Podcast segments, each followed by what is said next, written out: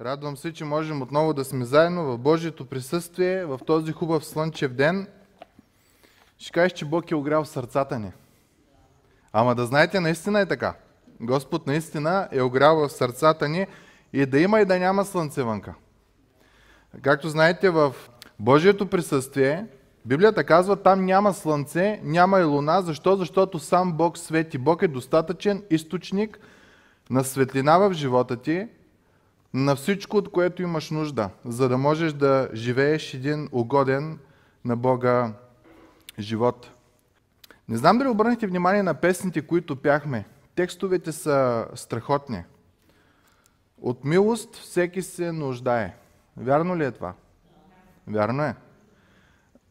По някаква причина, света в който живеем, ние изискваме справедливост – Искаме да се хванат престъпниците, да се затворят затвора, да се захвърлят, да се таковат и не знаем, че ако наистина тръгнат всеки един да го разследват и следват, накрая ще се окажем, че ние трябва да бъдем с всички тези престъпници. Много често си казваме, защо Бог не ги накаже? Ами той трябва да почне от тебе и, и от мен. И друг път сме казвали, ако Бог е решил да дойде със своя съд, този съд, който някой не е страх от него, други пък намираме радост, защото приемайки Христос, ние знаем, че този съд ще бъде нашето оправдаване. Ако Бог беше дошъл 2000-та година, колко от вас, които сте дошли на църква след 2000-та, нямаше да, да се спасите? Колко от вас щяхте да сте на, на неприятното място, наречено Ада, далече от Божието присъствие. Другото нещо, което пяхме, беше непроменима Божия любов. Ние много се научихме на променливи, на, на избори, на, на обещания в нашия живот. Един ден обещаваш нещо, защото си здрав, прав, ситуацията е благоприятна, изведнъж идват трудности в живота, идват неща и почваш да се огъваш. Почваш да не можеш да, да, да поддържаш тези обещания, които си дал. Дали е за любов, дали е за посвещение, дали е за грижа един към друг. Имаме нужда от една любов, която е непроменлива, което означава, че ти в тая любов може да се отпуснеш. Най-жалкото нещо е новомладенци, които са току-що женени, първата мисъл в техния брак да бъде, ами ако някой ден се разведем. То брак, мили брати и сестри, няма да има радост. Той постоянно ще е на пръсти, да не я ядоса, да не го изостави. Тя ще е постоянно на пръсти, да не го ядоса, да не, изостави, да не, го, да не я изостави. И един ден цялото това напрежение, което се задържа, не е хубаво. Библията казва непроменима любов. Такава любов, която ти е казано, аз съм те възлюбил. И ти да знаеш, че това е наистина така. Такава любов, мили братя и сестри, само Бог може да даде. Така не е възлюбил, че е дал сина си за нас. Има в Римляни, си спомните, Павел казва, кой ще ни осъжда? Бог ли? То той е дал сина си за нас. За християнина няма осъждение заради това, че той е приел Исус Христос, Христовата жертва в своя живот. Да имаме нужда от милост, имаме нужда от непроменима любов, имаме нужда от прошка. Мале, мале. Миналата и тази година имам възможността да бъда покрай повече погребения от обикновенно. И фразата, която се използва почти на всяко е прости ми, прости ми, ама не към живия. Към този, който е в ковчега. Що? Защото цял живот ти не си искал да простиш. Цял живот ти си държал, ти си такова и накрая той се заминава, ти оставаш с чувство за вина. При Бог обаче не е така. Той прощава винаги, веднъж за винаги. Някой може да каже, о, ама аз съм много грешен, мен Бог не може да ме прости. Библията казва, че където греха се увеличава, благодата се увеличава още повече. Исус има една много интересна фраза, която използва, на който много е простено, много обича. На който малко е простено, малко обича. И много хора си казват, че Бог така на някои 30% прощава, на други 100%. Каква е тая работа? Работата е такава, че когато ти изповядаш греха си пред Бог на 100%, чрез Святия Дух Бог ти уверява, че грехът ти е простен на 100%. И тогава в тебе се поражда едно чувство на огромна, невероятна любов към Бога. Обаче, ако ти си казваш, аз ще изповядам на Бог 30% от греховете, има някои неща, които така си ги къткам, много са ми приятни, не искам да си ги разваля, мога да остана без пари, мога да остана без приятели, мога да остана без той, мога да остана без оной. Бог ще се научи, ще свикне с мен. И си казал 30%, покаял си се 30%. И как ще имаш любов от Бога? Ти няма да имаш любов към Бога, извинявайте. Постоянно нещо ще ти дудне тук, че нещо не е наред в живота ти и ти ще го виждаш в, в делата си. Да имаме нужда от прошка. Ама на който много е простено, много обича. От такава прошка имаме. Прошка, която след като я получим, ще дойде в нас чувство за обич, което винаги идва с радост, което винаги идва с надежда, което винаги идва с една отеха в живота. И тая прошка, мили брати и сестри, само Бог може да я даде. Никой друг. Ние хората съзнаем. Прощаваме и като стане напечено, отиваме и ти помниш, ама ти ми прости. Бе, аз съм ти простил, ама то беше за тогава. И живеем в постоянно едно кисело. Един вид искам да, да, да споделя, мили братя и сестри, че надеждата ни е в Бога. Милост, само Бог дава милост. Всеки друг дава справедливост. И момента е просто мерника му да се насочи към тебе и тази справедливост идва върху тебе. Само Бог е справедлив, само Бог знае в дълбочината на твоето естество абсолютно всяко нещо, което си казал, което си направил, което си помислил и мотива ти защо си ги направил тези неща. И когато той е разбрал всичко това, той е видял каква каша е в живота ти. И е избрал да покаже милост. А е можел да те смачка. Както си поиска. Четем в, в, в Библията за невероятните неща, как цели армии, само един ангел праща от милиардите, които, които има. 185 хилядна армия унищожава. Нашия Господ и Спасител Исус Христос само с една дума отихни цяло море. Отихва, възкресява мъртвите. Тоест, той има властта да, на български да скочи да наразточи. Но избрал да покаже милост. И ние имаме нужда от милост, мили брати и сестри. И знаете ли, когато ние получим милост от Бог, знаете ли какво става с нас? Ние ставаме милостиви. Това е красотата на християнството. То не се заключва само в това да, да бъдеш спасен от ада, защото много хора с това го заключват, или Бог да посрещне физическите и емоционалните ти и всякакви такива нужди. Ами то включва в себе си промяна на характера по образа на нашия Господ и Спасител Исус Христос. Ние ставаме, богословите наричат тая фраза, Христоподобни. Представете ли се? Ти и аз някой в момента работи в нас, за да ни промени с една единствена цел да бъдем като най-превъзходният на, това, на тая вселена, нашия Господ и Спасител Исус Христос. Това е ролята на Бог. Затова, когато дойде трудност, дойде нещо заради грях, който сме направили, ние се покайваме и благодарим на Бога, защото по този начин Бог изгражда нещо в нас. Когато дойде притеснение, когато трябва пък ние да се напънем малко, то пак не сме сами. Той е с Божията сила, която ни помага.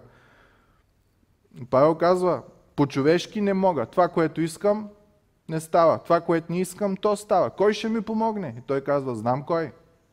Бог. Благодаря на Бог за Исуса Христа, който ни дава това спасение. Та милост от Бог, непроменима любов. Знаете ли, когато ни е показана непроменима любов, какво ние можем да правим? Да показваме непроменима любов. Много често, като четем в Библията, за стандарта, който трябва да е в едно семейство, в което и двамата са християни, невярващите като четат си казват, о, това е пълна глупост. Да, пълна глупост е, защото ти никога не си получил непроменимата Божия любов в твоя живот.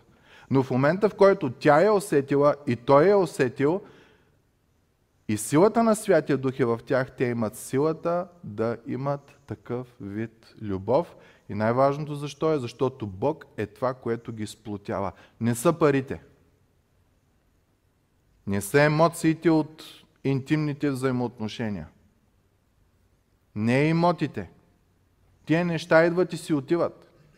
Остаряваме, погрозняваме, променяме се. Някой може от двамата да се разболее до такава степен, че да не могат да имат интимности и да са на млада възраст. Кое е това нещо, което ги сплотява? Непроменимата Божия любов. И това е, което ние показваме в брака, в взаимоотношенията с приятели, в взаимоотношенията с врагове, в взаимоотношенията с колеги, в взаимоотношенията с съседи, във всяко нещо. Непроменимата Божия любов. И когато Бог ни е простил, идва най-хубавото. Ние можем да прощаваме. Защото докато ние живеем с чувство за вина, ние много често може да го отхвърляме. Не съм виновен, не съм виновен и обикновено повечето, повечето сме така. Все другия е виновен, все другия е такъв, все другия е такъв. Ама не може да пляскаш с една ръка. Няма как. И не говоря само в брашните взаимо, говоря във всяко едно отношение. Ти трябва да поискаш прошка от Бог. Ами аз какво съм направил? Помоли Бог да ти открие. Така бях при едни познати в чужбина и един от тях ми казва, аз всичко имам. Имам си пари, имам си коли, имам къщи, имам апартаменти. Наистина много богат човек. За какво ми е Бог? А викам, помоли се и той ще ти каже. И след малко вика, страх ме е. Защото знае какво е вътре в сърцето му. Понякога нас не е страх и затова избиваме, като обвиняваме другите. Защо? Защото дълбоко вътре в нас ние знаем, че нещо не е наред. И се мъчим да го чистим, и го дялкаме, и го вадим, и го хвърляме, и то ще кажеш, че расте, расте, расте и някой път повече и повече, като издънки. Колко повече грееш, толкова повече излизат. Ти имаш нужда, мили братко и сестро, от прошка. Нямаш нужда да се оправиш. Не можеш да се оправиш. Имаш нужда от прошка и такава прошка може да е само Бог, който те е създал. И когато всичко това стане в твоя, в моя живот, нещо прекрасно се случва. Ти усещаш, както пяхме, добрината на Спасител. Изведнъж ти осъзнаваш, че Той е Бог, който ти, ти е простил, който е показал милост, който ти е възлюбил. Изведнъж осъзнаваш, че Той е добър Бог. Много често в а, умовете на българите Бог е толкова заед, толкова далечен, толкова начумерен, че ти директно при него не можеш да се молиш. Ти трябва да минеш през някой друг, да молиш него, който да тръгне да се моли при Бог. А Библията казва, че Исус Христос вечно стои в Божието присъствие да ходатайства. Ролята на Исус в момента в Божието присъствие е да е ходатай между тебе и мене, да е посредник между тебе, между тебе, мене и, и Бог. Исус е посредника. Ние не можем да ходим през други. Някои казват, ми той е едно да поискаш някой приятел да ти, да, ти, да ти свърши някаква работа. Ама защо, когато Бог ти е дал достъп? И ако ти избираш през някой друг, ти не разбираш, че Бог е добър. Ти не можеш да усетиш добрината на Спасителя. Не можеш да разбереш, че той е благ, че той е мил, че той е кротък, че той е смирен. Не можеш да разбереш думите, когато той каза, елате при мене всички, които сте отрудени, обременени. И ако някой тук каже, аз не съм отруден, не съм обременен, може да си излезете, ще ви ръкопляскаме, щом има такъв човек, ама надали има такъв. Защото поради нашата глупост, поради влиянието на, на Сатана, поради греха, който е в този свят, всички сме отрудени и обременени. Имаме нужда от един Спасител, колко, който е добър. Бог не е полицая на Вселената, който само чака да сбъркаш и да ти люсне една глоба. Не е родителя, който с пръчка стои зад вратата и само те дебне какво правиш в стаята и да види момента, в който сбъркаш и да те плесне с пръчката. Не. Той е добър. Той е благ. Той е красив. И за да може да ти покаже тая любов, тая милост, тая прошка, тая благодат и да разбереш, че Той е добър, една от другите песни, които пяхме, казва, че Той е готов да премести планините, за да стигне до твоето сърце. Толкова те обича. Толкова ни обича всички. Пеем лъжите ще пребори, защото нашия живот, нека си признаем, на доста лъжи е изграден. Лъжи за миналото, лъжи за бъдещето, пък тия конспирации, да не ги говорим тях. Пък като дойдат избори, то става още по. И трябва знаете, купуването и продаване на гласове е нелегално, неправилно. Не само от държавен закон, ами от християнска гледна точка. Много е важно. Лъжите приборва, стените събаря, пък ние колко стени сме издигнали. Много обичаме като, като едни катерици да си купаем ни хралупи и, и само да е за нас, и само да си бъдем там, и да ни бъдем много приятно, и да си изградим стена от тук, да си изградим стена от тук, и всеки, който не ни харесва, да го отблъснем, една стена да, да изградим. И накрая, знаете ли кое се случва? Самота. Защото никой не е съвършен. И най-лошото е, че когато се затвориш от абсолютно всички, накрая оставаш само ти, няма кой друг да обвиняваш, освен Бог, разбира се. Както Адам, жената, която ти ми даде, тя ме накара и Боже с две думи, ти си виновен. В, в, в тези моменти, тези стени, Бог е готов да ги събори. Планина, ако си изградил, Бог е готов да я премести. Лъжи, ако си изградил, много често нашия спокоен начин на живота е изграден на лъжи. Докторът ти казва, не пий, защото черният ти дроб не е на добре и оттам почват други работи. И ние почваме, о, аз знам един дядо, дето на 99 и на 110 години почина и цял ден е плющял ракия и такива работи. И ето лъжата, значи всичко е наред, пък той черният ти дроб вече отишъл на, на кино. И белия с пушенето, и психиката с наркотиците, и каквото се сетим. Ма нали, ние все познаваме един-двама, дето са живяли до 100 години и са павкали по една цигара или по един алкохол и айде е всичко наред, ама, ама не е така. Планините Бог ги премества. Защо? За да стигнеш до мен. Целта на Бог не е само да ти разбие лъжите, в които живееш.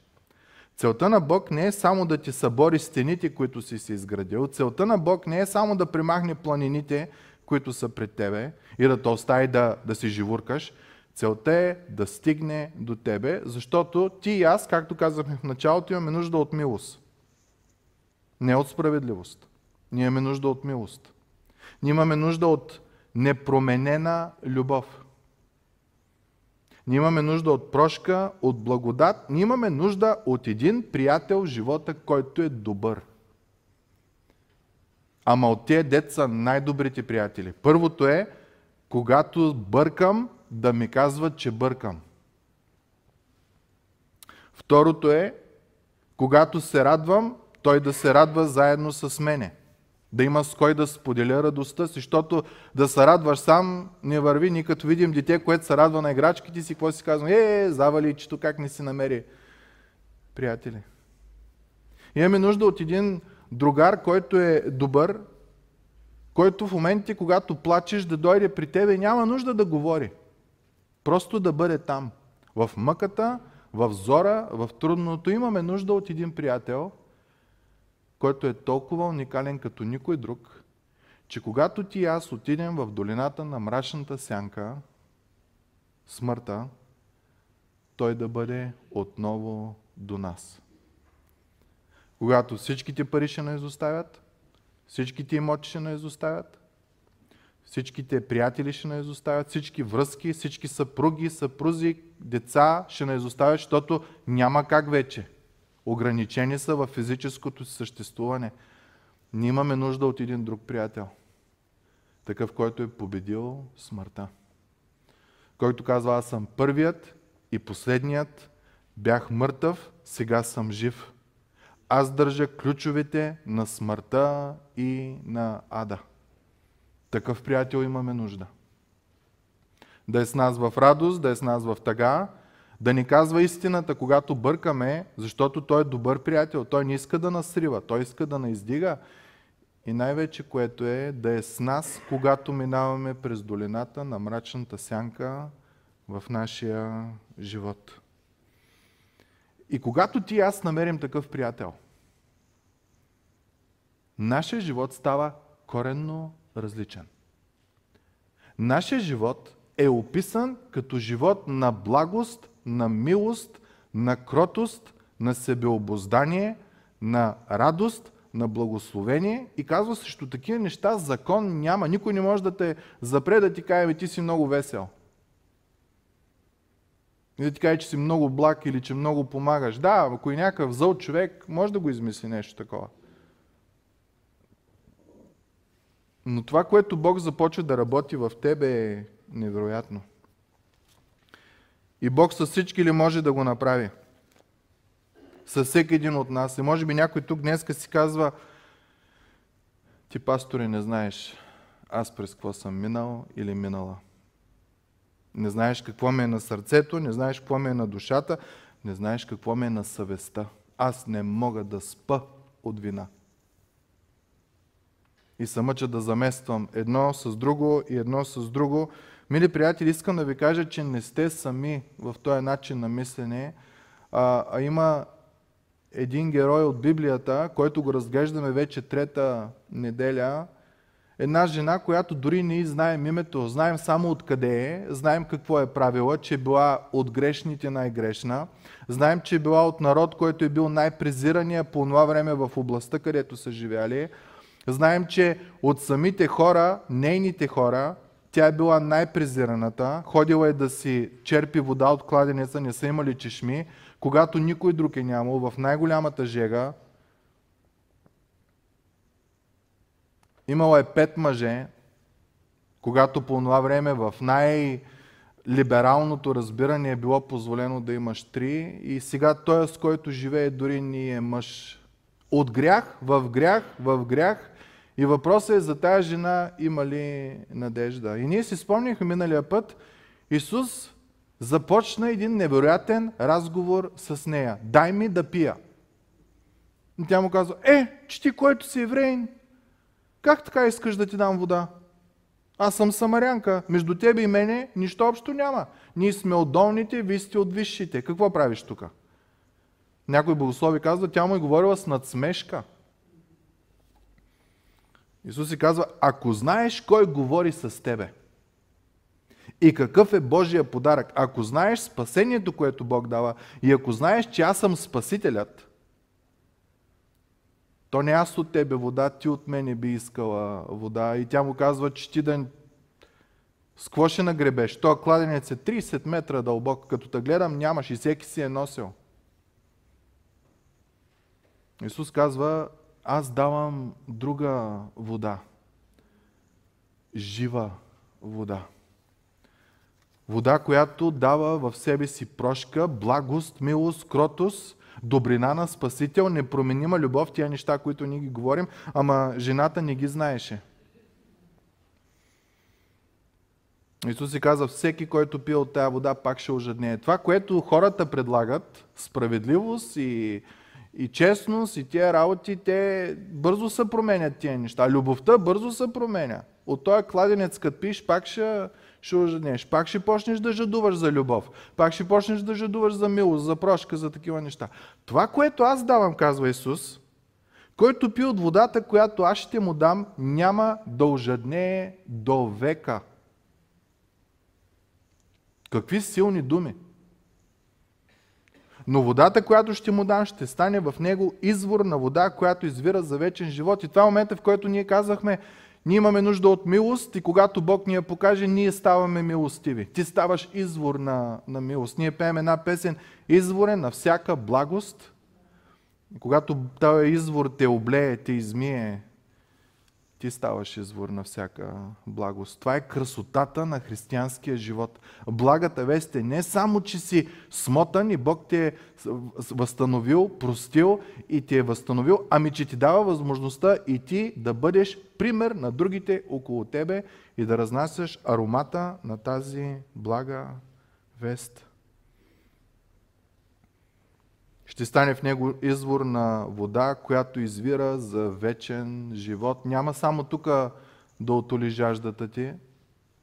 Яш пи, весели се и си носи новите дрехи, ами за вечността. Ще ви моля да отворите на, послан... на Евангелието на Йоанна 4 глава.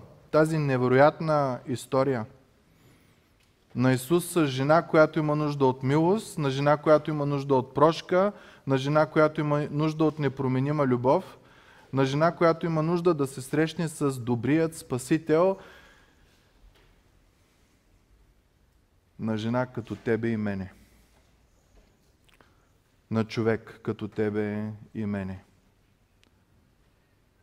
Ще видим Исус ще премести ли планините за нея, ще разбие ли лъжите в нейния живот – ще събори ли стените в нейния живот само и само да се докопа до нейната душа, за да може тя да бъде спасена. И ако Исус може това за нея, гаранция ви давам, мили братко и сестро, че каквото и да си сторил в живота, Исус може да дойде в твоя живот.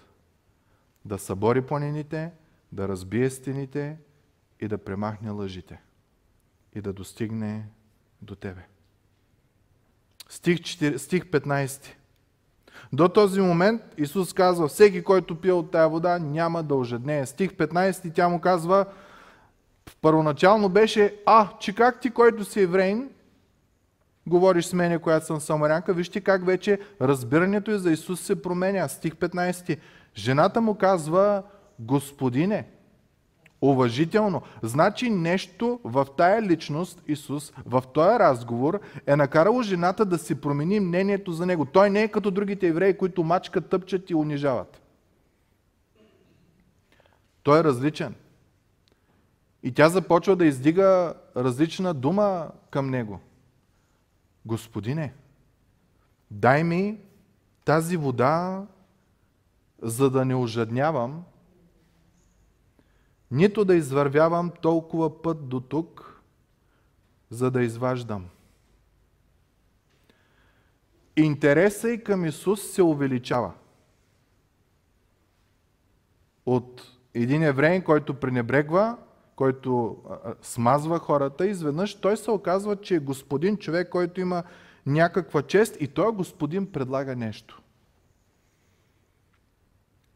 И това е нещо, което по-човешки може да си кажем, искам да имам частен кладенец, да е само за мен. И когато имам нужда да ходя да си черпа. Да нямам нужда да ме унижават и тия неща. Обаче тя разбира ли Исус за какво говори? Ти и аз разбираме. Що знаем историята? Познали сме Христа. Тя не разбира. Та история е уникална с това, че Исус ни показва пътя на един човек, който обществото, грешното общество е захвърлило, изоставило. И как Бог идва при най-долният от долните, така да го кажем, и започва да го издига, започва да му показва любовта си, милостта си, прошката си. Исус си говори за жива вода, в нейния ум сигурно е вода, която тече, а не такава, която е застояла, заблатяла. И казва ми, дай ми от тая вода, за да не ожеднявам. Супер, няма да ходя да се разкарвам. мога от къщи. Всеки един от нас иска да има Кауфланд в, в чекмеджето. И каквото си иска да, да има и да е безплатно. Нали, това е най-важното. Всеки един от нас иска да имаме портфел, който никога да не се изпразва. Всеки иска да има карта, дебитна, не кредитна, дебитна, която винаги да е пълна с пари.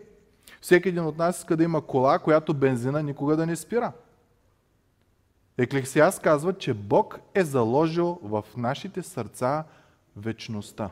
Жаждата за непрестанна любов, за непрестанна милост, за непрестанна грижа и за прошка. Жената тук не може да ги схване тия работи и казва, искам такава вода, искам такъв кладенец, вкъщи да ми стане кладенеца, да мога да си вадя водата. И нека си признаем, нейното състояние в момента е състоянието на много хора, които са в църква. Има много хора в църквите, не говоря специално за тая църква само. Много от хората отиват в църквите,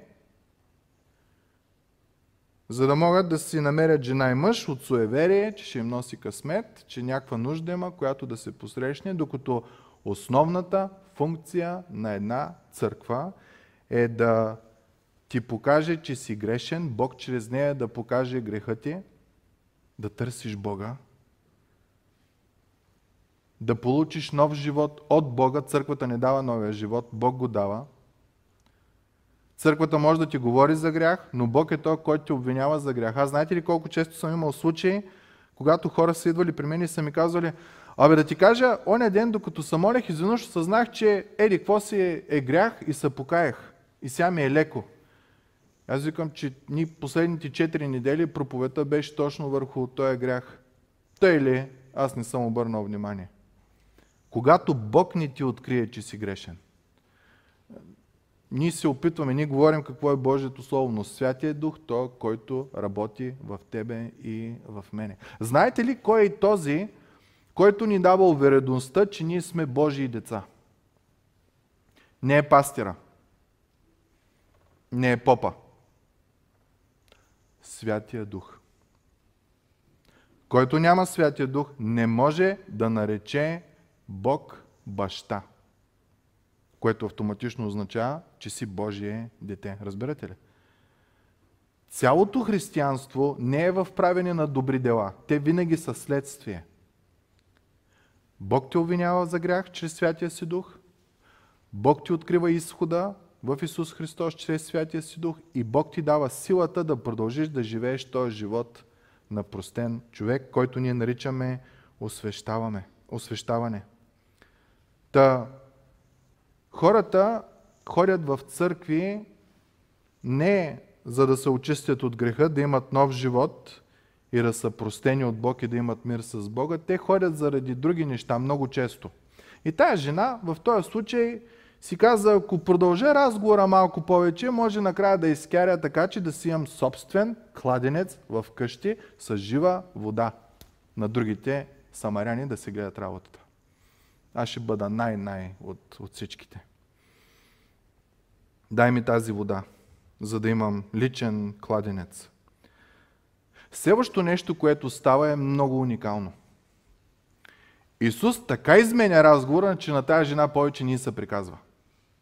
От една, която е много приказлива и, и почва да спори всякакви такива неща, изведнъж нещо спира в нея и тук идва момента, в който Исус от повърхностен разговор, който само подбужда интереса на човека, от евреин в Господин, следващия път, когато се събереме, фразата, която тя ще използва към Исус, ще бъде пророк. А по-следващия път, като се събереме, ще видим, че фразата, която ще използва за Исус е Христос. Нещо в нея се надгражда и това е момента, в който Исус вече започва да влиза дълбоко в нейното сърце красотата на всичко. Как човек осъзнава нуждата си? Като осъзнава, че има тая нужда. Примерно има такава организация, гледам, че и в България има алкохо... анонимни алкохолици. Това са хора, които страдат с алкохола и се събират такива групи, има един водещ и разискват относно живота, основана от християни. Не знам, напоследък мисля, че един вид идеята за Бог е премахната от, от техните разбирания. Новите разбирания в света са такива. Но идеята там е, ти не можеш да дойдеш на това събиране, ако не признаеш, че си алкохолик. Ако си мислиш, че имаш малък проблем с алкохола или тия работи, но, не, че, но че не си алкохолик, ти нямаш място там. Това нещо няма да ти помогне. Там е хора, които са признали, че нещо не е наред, че е много зле и имат нужда от помощ. Има такива и за наркомани, анонимни наркомани. Не знам точно как се нарича програмата, но е по същия начин. Хора, които са пристрастени към лекарства, към, към такива неща, има такива групи, където можеш да се събереш, и, но първата, пръз, първата стъпка винаги е да признаеш, че имаш нужда от промяна, да признаеш, че имаш проблем с тези неща. Как разбираме, че имаме нужда от Спасител и от прошка? Като съзнаем, че сме грешни. Нали така? Ние нямаме нужда от някой, който да ни подобри живота, да сложи добавка в бензина или в дизела, за да върви колата по-добре, ние трябва да признаем, че в кола, която е бензин, ние сме слагали дизел и тя се е скапала и имаме нужда от някой, който да оправи целият двигател, цялата кола, сърцето ни. И Исус в този разговор започва да влиза вътре в нейното сърце. Наскоро слушах едно една проповед, където пастира казва, благовестието е блага вест, благовестие, за виновните, грешните и ужасените от себе си. За тези, които се мислят, че всичко им е наред, за тях това не е блага вест. За тях това е емоция, за тях това е ентусиазъм, за тях това е нещо, което те кара да се чувстваш добре, като добавка към горивото, което слагаш, да бръмчи, да караш по-бързо и такива неща. Това не е блага вест. Блага вест е когато осъзнаеш, когато си ужасен, имаш чувство за вина и за грях. Та, за да е блага вест в твоя живот, казва автора, пастира, трябва да осъзнаеш в какво състояние се намираш. Следващия стих, който ще разгледаме, стих 16, в началото казва иди и после казва ела и това, което е между тях е важната част. Това е момента, в който Исус влиза в сърцето на тази женица. И такова нещо и казва, че изведнъж тази жена устните и замръзват. Стих 16. Исус и казва, иди, повикай мъжа си и ела тука. Изведнъж самарянката разбира, че той е доста специален. Той кладенец, който може да стане частен кладенец, май почва да излиза през носа, образно казано. Той разбира неща, които никой друг не е знаел за нея. Като четем историята надолу, се оказва, че тя имала пет съпруга. По това време може да имаш развод най-много два пъти и третия е в най крайен случай. Тя имала пет сватби и пет съпруга. И по това време жената не е можела да се развежда. Мъже е бил той, който е инициирал, започвал развода. Той е този, който е писал разводното писмо. Чуйте в Стария Завет какво пише.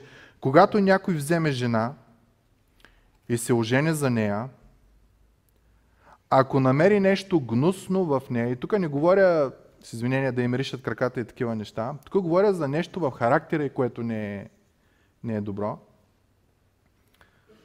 понеже намира у нея нещо противно, да й напише разводно писмо, да й го връчи и да я изпрати в дома си. Това е когато ти си, спомните ли се, веднъж говорихме за това, че едно е да си дете, друго е да си син и дъщеря. Значи детето в един дом се отнасяш като с дете. О, о, о, гугу, гага, гиги. Когато си син и дъщеря, вече имаш друга отговорност. Спомняте ли си в Библията каква е нашата привилегия да бъдем като Божии какви? Синове и дъщери.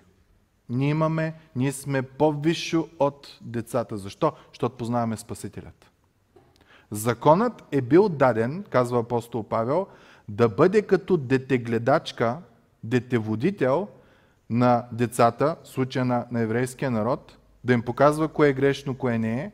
Но сега тие, които имат Христос, те вече са възрастни, те вече са деца, те са синове и дъщери на Бога. Закона да ни показва кое е грешно, за да не го правим, но ние живеем по благодат чрез Исус Христос. Ние сме синове и дъщери. Та Израел, когато е бил в ролята на дете Божие, законът е бил такъв. Откъде знаем това? В Матей 19 глава едни фарисеи отиват при Исус да спорят за, за Библията. И чуйте какъв е спора. 19 глава, 3 стих, ако ви интересува. Тогава при него дойдоха фарисеи, които го изпитваха, значи и не е прост въпрос да знаят, ами искат да стане конфронтация с Исус. Позволено ли е на човек да напусне жена си по всякаква причина? И въпросът е много, много зъл. По всякаква причина. Исус отговори, че не сте ли чели, че онзи, който ги е сътворил, сътворил ги от начало мъжко и женско и е казал, за това ще остави човек баща си и майка си и ще се привърже към жена си и двамата ще бъдат една плът. Няма вече неговата майка и татко и нейната майка и татко да се бъркат. Не трябва да бъде така. Тогава започват проблемите в един брак. Така че Исус казва, те вече не са двама. Не са тя и той, а са те, а са една плът, казва Исус. И това, мили братя и сестри, библейско учение относно брака не се прилага в света, защото те не познават Бог. И наша вината, че не сме го разказвали, не сме казвали на хората за Бог. И колко бракове има разбити. В България от 1960 до 2010 има 6 милиона аборта. Доброволни говоря. Не говоря спонтанни и такива. Това е една цяла България. Пък ние обвиняваме изтока, запада, севера, юга, че намаляваме и че Калпава оправа и такива неща. В днешно време казват, че на ден има около 30 аборта в България. Представяте ли си? Ние се избиваме сами. Исус казва, не са вече двама отделни, а са една плът. И казва и така, онова, което Бог е съчетал, човек да не го разлъчва. И веднага идва въпросът. Ние го прочетахме преди малко Второзаконие. Ама Моисей защо е заповядал мъжа да даде разводно писмо и да я напусне? Значи те си казват, може да се разведе. Исус казва, не трябва да бъде така. Те казват, ама защо Моисей е казал, че може? Исус обяснява. Поради вашето коравосърдече. Защото ако ти си мъж, който си намерил нещо в жена си, понеже търсиш грешка, ти ще станеш изверг в дома си коравосърдечен. Ако тя пък е намерила нещо в него, вместо да му покаже любов, а само му а, натяква и само го унижава и само го смачква, тя ще стане изверга в дома си. Исус казва, Бог го позволява това, ама заради нашето коравосърдечие. И следващата фраза е много интересна. Но отначало не е било така. Първоначалният Божи замисъл на дома не е бил да се малтретират един друг, да има лошо отношение един към друг. Първоначалният Божи замисъл е бил да са една плът, да са равни, да са заедно, да има невероятна връзка на обич и грижа в този дом. Исус казва и ви казвам, който напусне жена си, освен поради прелюбодейство и се ожени за друга, той прелюбодейства. На децата им е казано поради тяхното кръвосърдечие – ако нещо има гнусно в нея, за да не я унижаваш цял живот, напиши разводно писмо. На тебе и на мене, християните, Божиите синове и дъщери, призива е да бъдем като в началото.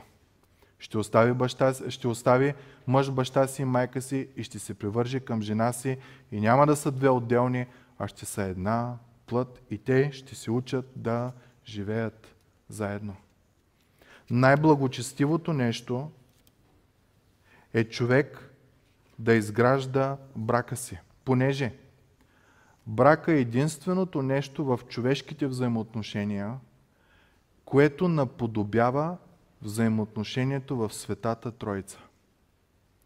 Безусловна любов, Единство, грижа. Не случайно Сатана атакува браковете. Върви се към момент, в който браковете няма да бъдат вече нужни. Фразата, която използваме е да се живее на семейни начала, когато там това посвещение го няма. Там всеки един момент, като ти такова, може да си тръгнеш, дори вече няма нужда да пишеш и разводно писмо. Затова в християнството бракът е свещен. Той не е просто да се събереш някой, да се задоволиш нагона, да не си сами такива неща. Там се изграждат невероятни духовни взаимоотношения. Брака е мини картина на това, което е взаимоотношението в Светата Троица. Обаче, самаряните са имали само Стария завет, първите пет книги. Спомняте си, говорихме за това. И в последната от тия пет книги пише, че може да напуснеш жена си, когато си поискаш. Жената отговори. Нямам мъж. Исус си казва, право казваш, че нямаш мъж. Петима си имала и този, който сега е мъж, не ти е мъж. Това, което казваш е вярно. Два пъти Исус си казва вярно. Вярно е, казва и наистина истината и пак казва вярно е. Тоест не ме лъжеш. Не се мъчиш да усъкваш, не се мъчиш да, да преминаваш. И искам да обърна внимание, представяте ли си живота на тази женица? Пет пъти в нейния живот тя е дала любовта си на петима мъже. И всеки един от тях в различен период от време и е казвал, не искам повече да живея с тебе. Това е ужас, мили братя и сестри. Не е само, че е от народ, който не се почита долен народ, така да го кажем.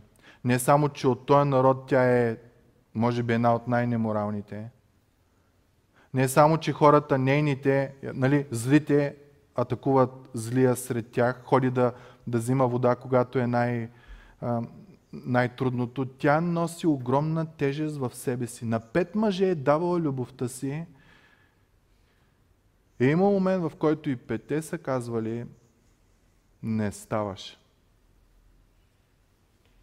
Може да са използвали думата от второзаконие, гнусна си. Не искам да живея повече с тебе. Какво е ставало, не знаем. Но знаем едно. На нея толкова и е писнало от бракове, че накрая си казва, за да получа любов съм готова грях да направя. И живее с един, който дори ни е мъж. Това ние наричаме живот на съвместни, семейни начала. Неморален живот. Един от богословите, говорейки за този пасаж, казва нещо много интересно, искам да ви го прочита. Проблема не е, че жената е неморална, че тя иска да сменя мъжете. Проблема не е, че тя е развратница. Проблема е, че тя е самотна. Тя иска да е обичана. И няма значение колко ще я боли накрая, тя продължава да опитва, понеже има нужда от обич. И в този разговор за вода, общи приказки, изведнъж Исус влезе дълбоко в нейното сърце и разбра какъв е проблема. Колко невероятен е Бог. Същата история, както беше историята с Никодим – Спомняте ли си? Исус видя Никодим и му каза, о, аз те видях, когато беше под смокинята. Когато Никодим се е тер, терзаял, че иска да живее праведен живот сред общество, което е неправедно. Исус познава нашите сърца. Исус си казва, знам сърцето ти, знам болката ти, знам за какво жадуваш, знам, че си от провал в провал и знаем, че и в момента живееш в грях, понеже този, когато сега имаш, не ти е мъж. Има ли тази жена нужда от любов непроменима? Има ли нужда от милост? Има ли нужда от добър Спасител? Има ли нужда някой да премести планините? Има ли нужда някой да разбие стените? Има ли нужда някой да изобличи лъжите в нейния живот, за да стигне до нея? И още как. Ти и аз, мили братко и сестро, сме образ на самарянката.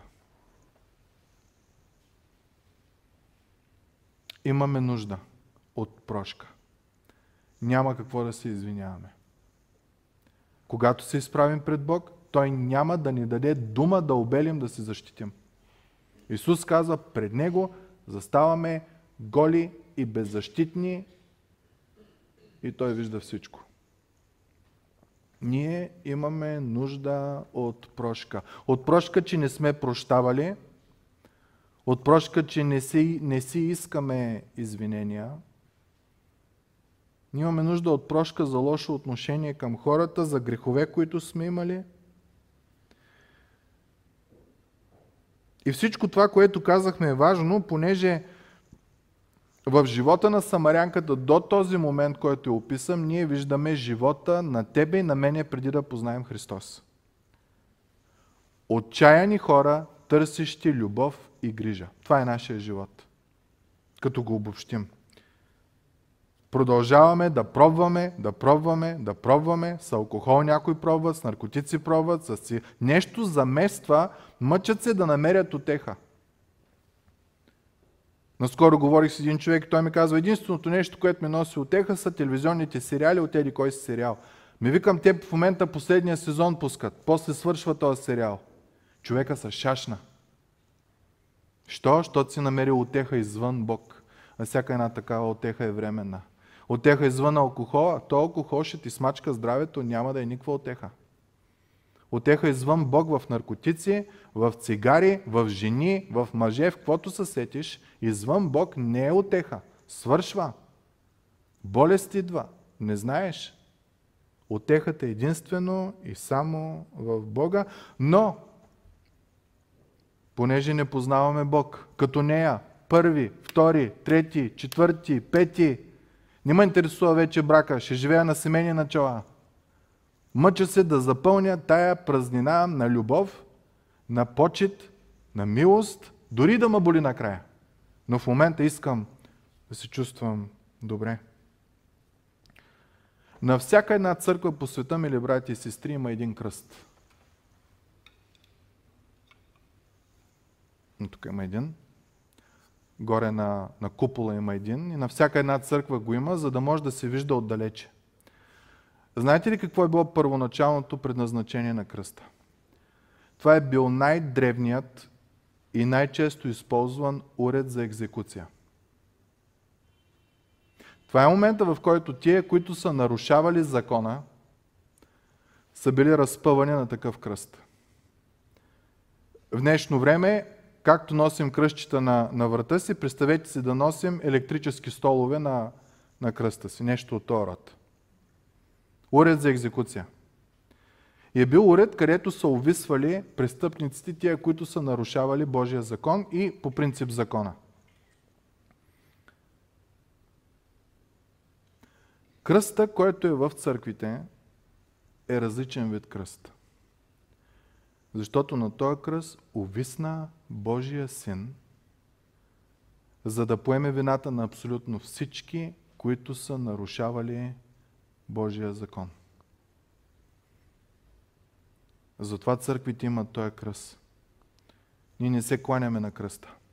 Той е символ на най-невероятната любов. От милост всеки се нуждае. На кръста я намираш. От любов непроменима. На кръста я намираш. От чистота. На кръста я намираш. От благодат. На кръста я намираш. От добър спасител. На кръста го намираш. Сега да не се окичим утре всички с, кръст, с кръстове. Той е символ на невероятната, дълбока, непроменима Божия любов. И ние пеем тук, не я заслужавам. Че как ще я заслужаваме? Неговата милост и благост е това, което дава сила и надежда. И човека пред Бог е като старото значение на кръста, виновен. За него е приготвен ада, казва Словото. Но кръста в църквата е символ на това, че един е умрял за всички, за да могат всички чрез него да живеят. И винаги, когато се говори за кръста, се говорят за едни стихове, които ние ги разгледахме преди няколко недели. Защото Бог толкова или по такъв начин възлюби света, че даде своят единороден син, вече значението на кръста е друго, за да не погине никой, ама кой никой? Който вярва в Него. Много е важно това да не го изтървем. Не е случайно е в текста. За той, който е приел Исус Христос за свой Господ и Спасител. Кръстът е мястото, символа на това, че Исус е умрял вместо мене и ми дава живот. Понеже Бог не е пратил сина на света, за да съди света, но за да бъде света спасен чрез него.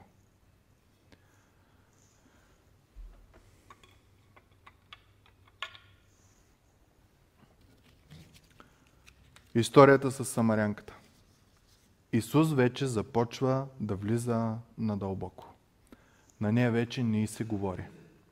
Защо? Защото се вижда каква е. И това, мили приятели, е много хубав момент. Не е приятен на момента. На нея ни се приказва. Но е хубав момент, защото от този момент нататъка започва най-голямата красота и това ще започнем следващата неделя да го разглеждаме до степен, че тази жена хвърля стомната, хвърля водата за това, за което е дошла и отива в града сред хората, от които се е криела им казва елате, елате. Исус си казва, иди доведи мъжа си, тя отива и довежда цялото село. Нещо в този разговор ще стане прекрасно. Заповядайте следващата неделя. Та нека знаем това. Твоята и моята вина е поета от Исус Христос на кръста. Ние имаме нужда от милост, от любов, от прошка, от благодат, от добър Спасител. В Исус го намираме. Но за да стане това, Той трябва да разбие стените в твоя живот, трябва да разбие лъжите, които си изградил, трябва да премести планините, за да стигне до тебе защото те обича. При самарянката точно това направи. Разби лъжите. Остави го да дойде в твоя живот. Да премести планините. Да разбие стените. Да премахне лъжите. За да стигне до тебе. Господа ни благослови. Нека да се помолим. Очи святи и праведни, Боже, толкова ти благодариме, че си Бог на милост на благост, на грижа, на любов. Благодарим ти, Господи, че част от тази милост, благост, грижа и любов е изявяването на нашия грях. Момента, в който ние осъзнаваме колко сме виновни и как имаме нужда от прошка. И ти благодариме, Боже, че в историята с Самарянката ние можем да видим себе си. Всички нас. И да видим това прекрасно отношение, което ти имаш към нея и да имаме отеха, че когато ти влезеш в живота ни, след като се разбил всички стени, лъжи и планини, ние ще намерим покой. Да бъде слава на името ти. Амин.